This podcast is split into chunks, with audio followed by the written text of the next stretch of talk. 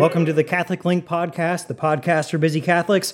This is Father Rob Adams, and today I wanted to start a new schedule for how we're going to do this podcast going forward. So I've listened to a lot, a lot, a lot of religious podcasts, trying to see what what works for them, what I like as a listener. And one of the things I came up with was coming up with a schedule that people can kind of anticipate uh, just what the content will be like.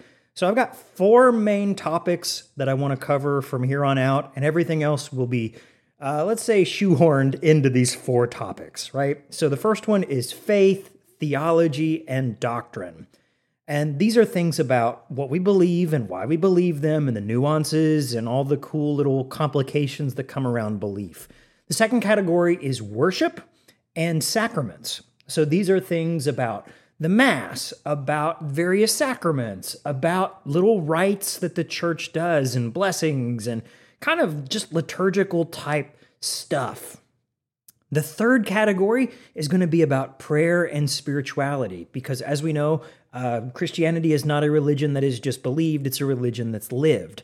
And one of the ways that we do that is through prayer. And I find that we don't talk about that enough. So we'll be talking about prayers and devotions and spirituality type stuff. And then finally, the fourth category is what I have named Wherein I Shall Share Some Thoughts. It's a catch all category of things I just sort of want to talk about. So I want to start today with a topic about faith faith and dogma and why we believe what we believe and what it all means.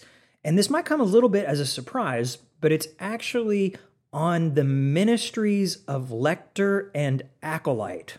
Now, some people might be familiar with this if you have a friend or a family member who's ordained a priest or a deacon. Before you receive ordination, you have to receive what are called the ministries of lector and acolyte. But what's that about? And really, like, where's it going? And, and what are you supposed to take away from it? The main documents that I think you should read if you wanted to have a supplemental reading list are Paul VI Ministeria Quaedam, which is a motu proprio, and Francis's, Pope Francis's Spiritus Domini. So I want to go through these documents a little bit and help to understand what these ministries, these lay ministries of lector and acolyte, have been in the church, what they are today, and what they mean. So let's get started. First off, the theology around what the ministries are. Paul VI says that certain ministries are established by the church even in the most ancient times, for the purpose of suitably giving worship to God and for offering service to the people of God according to their needs. So I want to slow down here and point out something that's a little bit wild.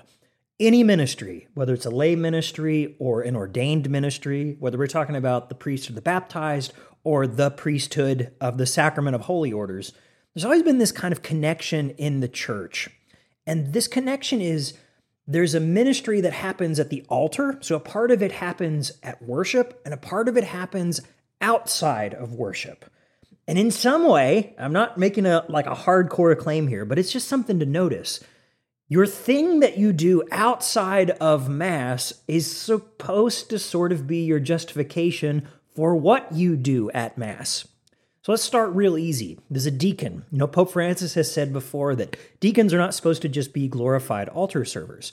Instead, they're supposed to be taking care of the poor, taking care of the temporal needs of the church. And because of that work, they're able, number one, to wear the dalmatic, which is a secular symbol of power. It's what the Roman emperor used to wear. But number two, they're able to serve at the altar because they've served everywhere else. Let's just keep going with the priest the priest is able to serve at the altar. Why? Well, because he's ordained. Well, obviously, because he's ordained. But let's go even further. Let's go even further. Why is the priest able to serve at the altar?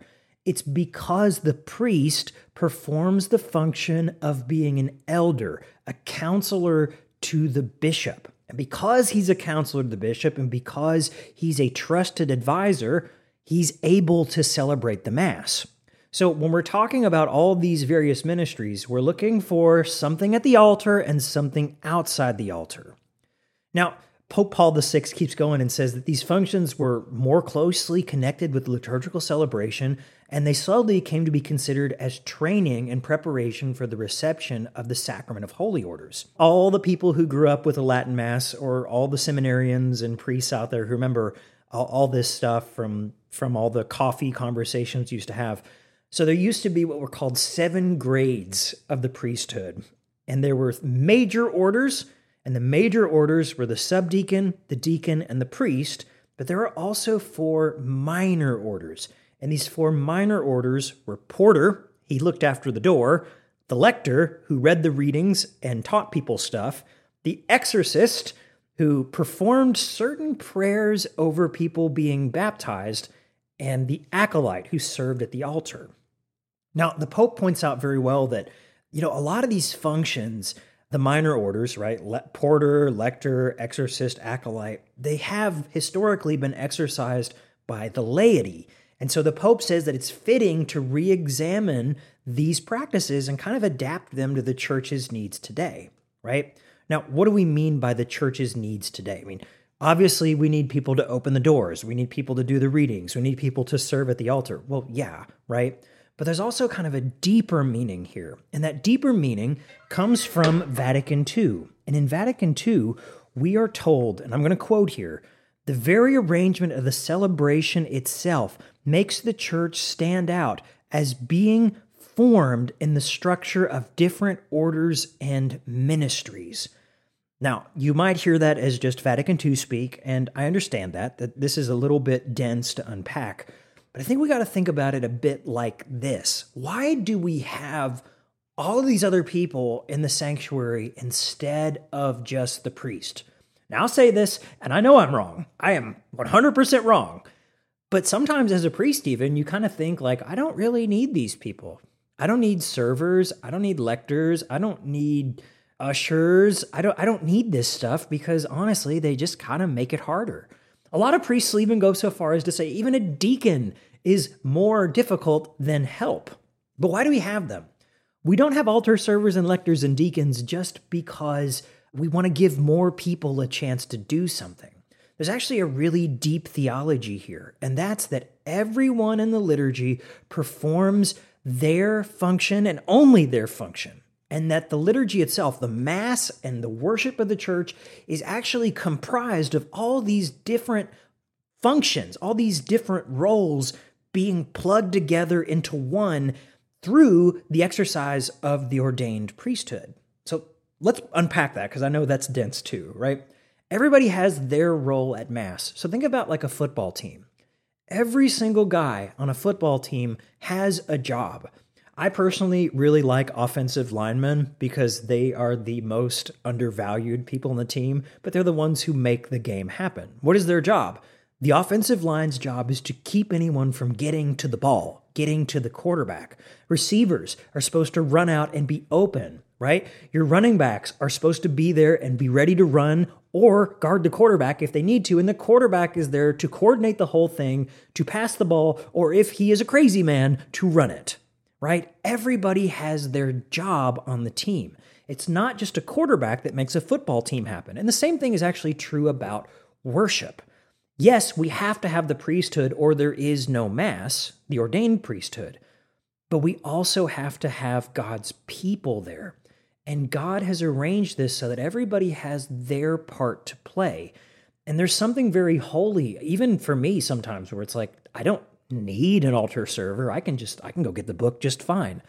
But the reality is we need the entire church because it is the entire church that worships, right? And Paul VI even makes this even clearer. He says that the, the distinction between clergy and laity, between what is proper and reserved to the clergy and what is proper and can be entrusted to the laity, will be brought out more clearly in that mutuality which shows the universal priesthood of believers, right?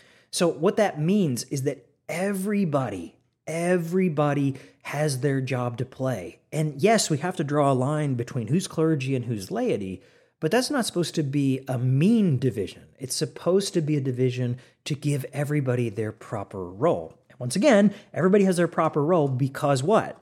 Because the church is supposed to offer this worship as a group. Now, where do we go from here?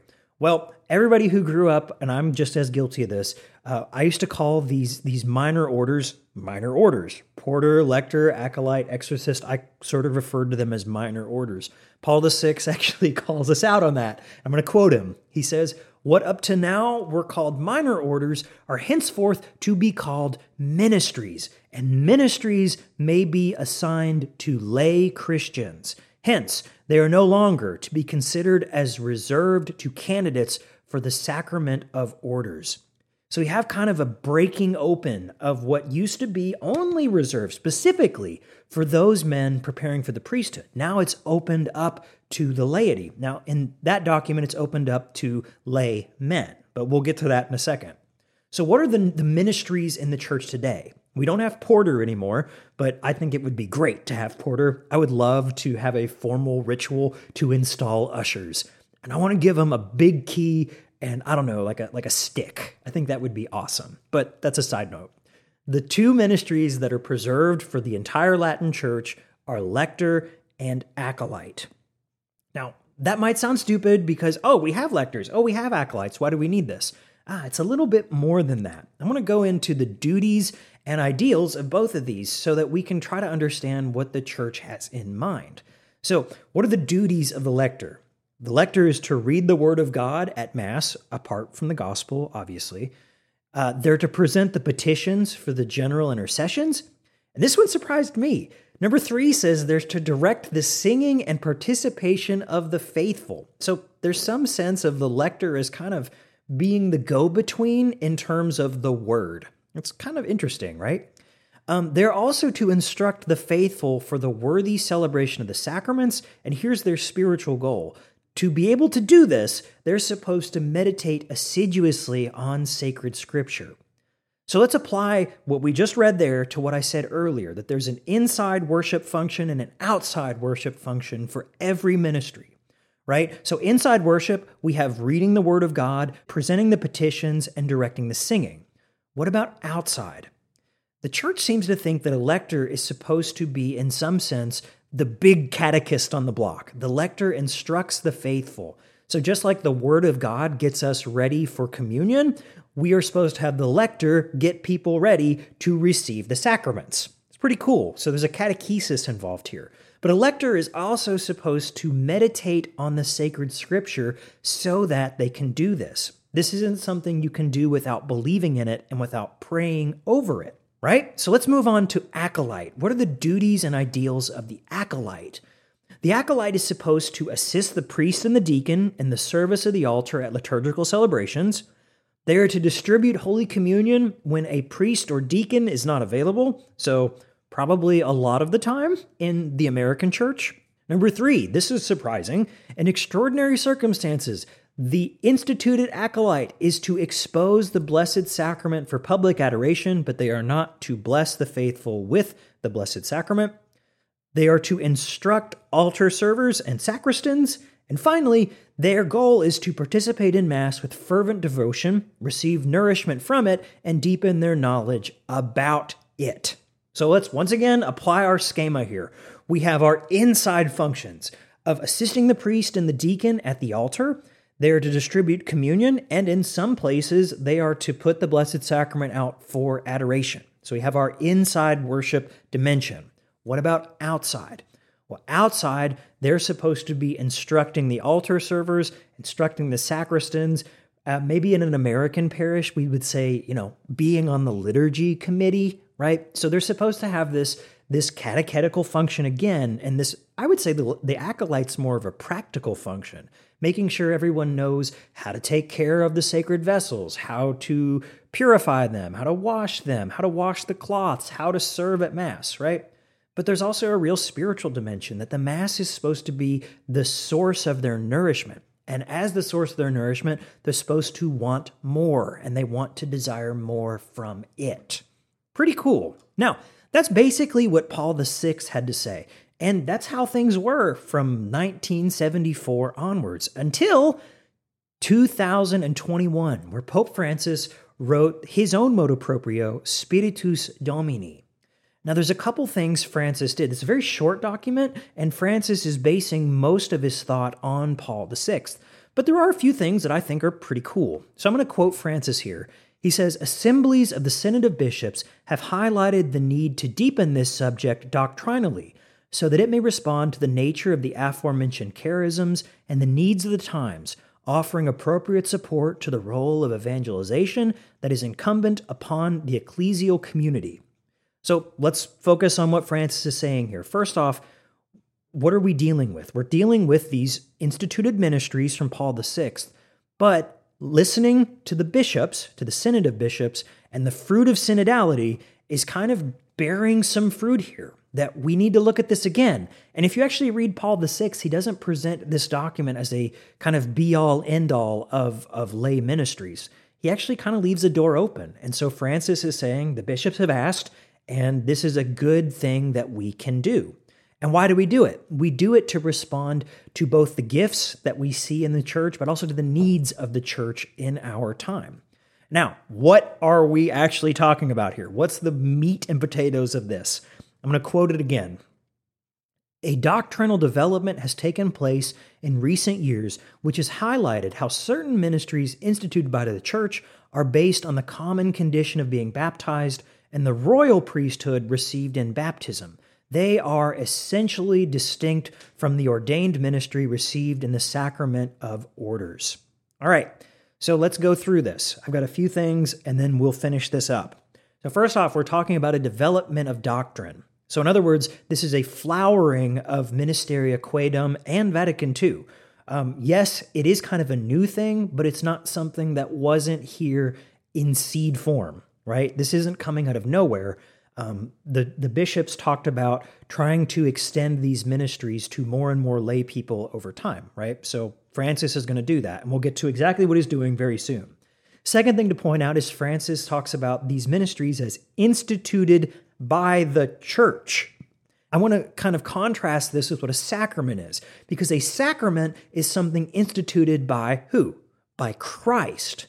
And so, since these ministries are created by the church, there's something that the church has control over. We're not quite as bound by divine law because God didn't necessarily come up with this ministry, we did.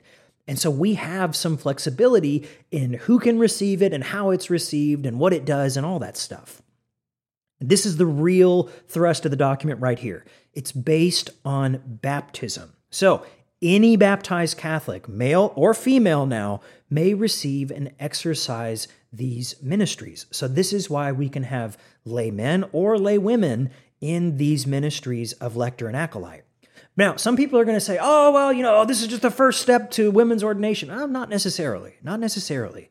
And the reason is because Francis himself even says this these ministries are essentially distinct from the ecclesial ministry received, from the ordained ministry received in the sacrament of orders. So these are lay roles, and they've always been lay roles. And since they're lay roles, the argument that Francis is making is any one of the laity can exercise them. And so I think that this is really a good chance for us to reflect on what it is to go to Mass. You know, the old Baltimore Catechism didn't talk about going to Mass, it talked about assisting at Mass. And everybody, regardless of whether you're ordained or not, has their own role in assisting at the sacrifice. What the church has done since Vatican II, through Paul VI, and now our current Holy Father, Pope Francis, is trying to show how these different grades of ministry and worship can help the church present the fullness of the body of Christ whenever she gathers for worship. This has been the Catholic Link Podcast, the podcast for busy Catholics. My name is Father Rob Adams. Thank you so much for listening. I invite everybody to go on over to CatholicLink.org and you can look at all of our old podcast material, lots of great articles and social media posts, all, all the good stuff's over there. So go check that stuff all out at CatholicLink.org. Thank you so much and God bless you.